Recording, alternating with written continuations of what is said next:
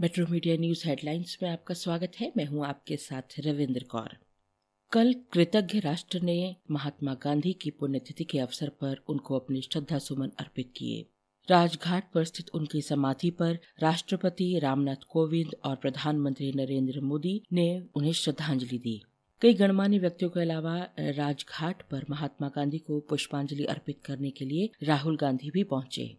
Budget सत्र की शुरुआत आज से हो रही है। आज राष्ट्रपति रामनाथ कोविंद संसद के दोनों सदनों की संयुक्त बैठक को संबोधित करेंगे।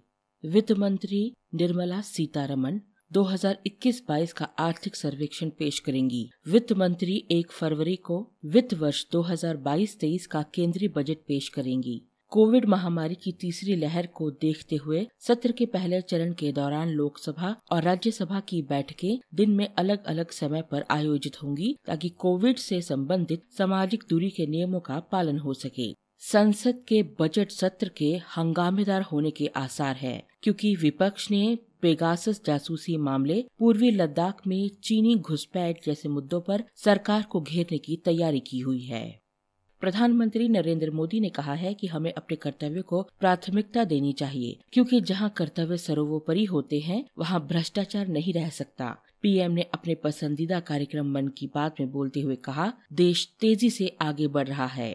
भ्रष्टाचार दीमक की तरह देश को खोखला करता है, लेकिन उससे मुक्ति के लिए इंतज़ार क्यों करे? ये काम हम सभी देशवासियों को और आज की युवा पीढ़ी को मिलकर जल्द से जल्द करना चाहिए। माघ मेले का प्रमुख और तृतीय स्नान पर्व मौनी अमावस्या कल एक फरवरी को है। इस पावन मौके पर एक करोड़ श्रद्धालुओं के त्रिवेणी में स्नान करने का अनुमान लगाया गया है। शासन प्रशासन के लिए कोरोना की तीसरी लहर के दौरान इतनी भारी भीड़ को सुव्यवस्थित रखना किसी चुनौती से कम नहीं। प्रदेश के मुख्य सचिव दुर्गा शंकर मिश्र ने माघ मेले की तैयारियों की समीक्षा की और जायजा लिया।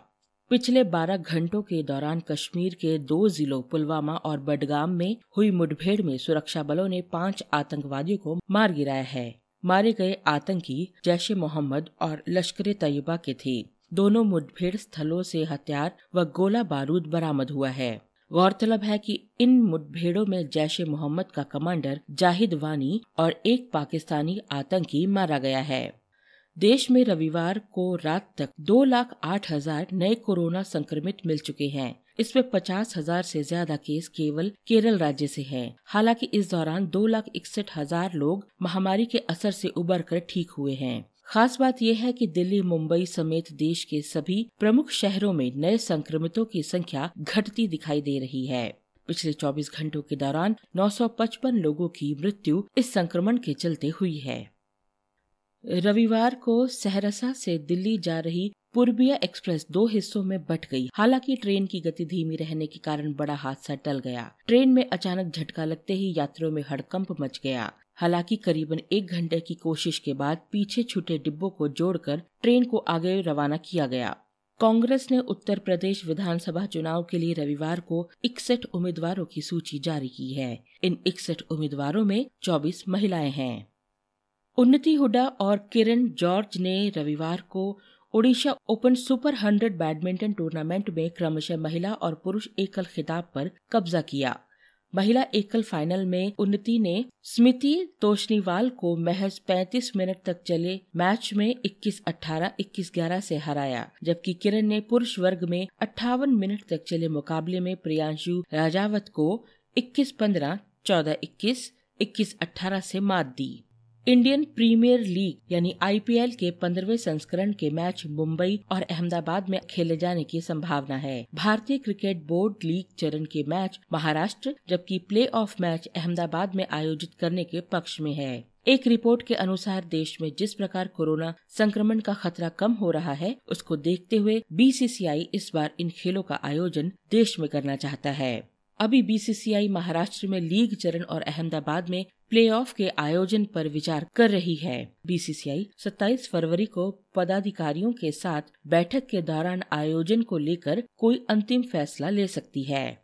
मुंबई स्टॉक एक्सचेंज सेंसेक्स की टॉप 10 में से 9 कंपनियों के बाज़ार पूंजीकरण में बीते हफ़्ते तीन लाख करोड़ रुपए से ज़्यादा की गिरावट रही। शेयर बाज़ार में भारी बिकवाली में टॉप नौ कंपनियों के मार्केट कैप में तीन लाख नौ हज़ार एक सौ अठहत्तर दशमलव चार चार करोड़ रुपए घाटा है लेकिन स्टेट बैंक ऑफ़ इंडिया का बाज़ार पूंजीकरण अठारह हज़ार तीन सौ चालीस दशमलव शून्य सात करोड़ रुपए के उछाल के साथ चार लाख सड़सठ हज़ार उनहत्तर दशमलव पाँच चार करोड़ रुपए तक पहुँच गई। इस दौरान 30 शेयरों वाला सेंसेक्स अठारह सौ छत्तीस दशमलव नौ पाँच अंक, यानी तीन दशमलव एक एक फ़ीसद लुढ़क गया रूस और यूक्रेन के बीच तनाव चरम सीमा पर है। यूक्रेन सीमा पर रूस ने एक लाख सैनिकों को तैनात किया है। रूस और यूक्रेन में तनाव के बीच उस समय एक नया मोड़ आ गया जब यूक्रेन के राष्ट्रपति ने अमेरिका की आलोचना की।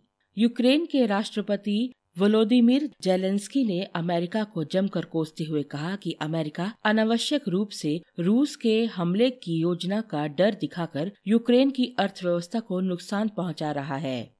इन खबरों को विस्तार से पढ़ने के लिए आप लॉगिन कर सकते हैं W W W dot metro media live dot com धन्यवाद।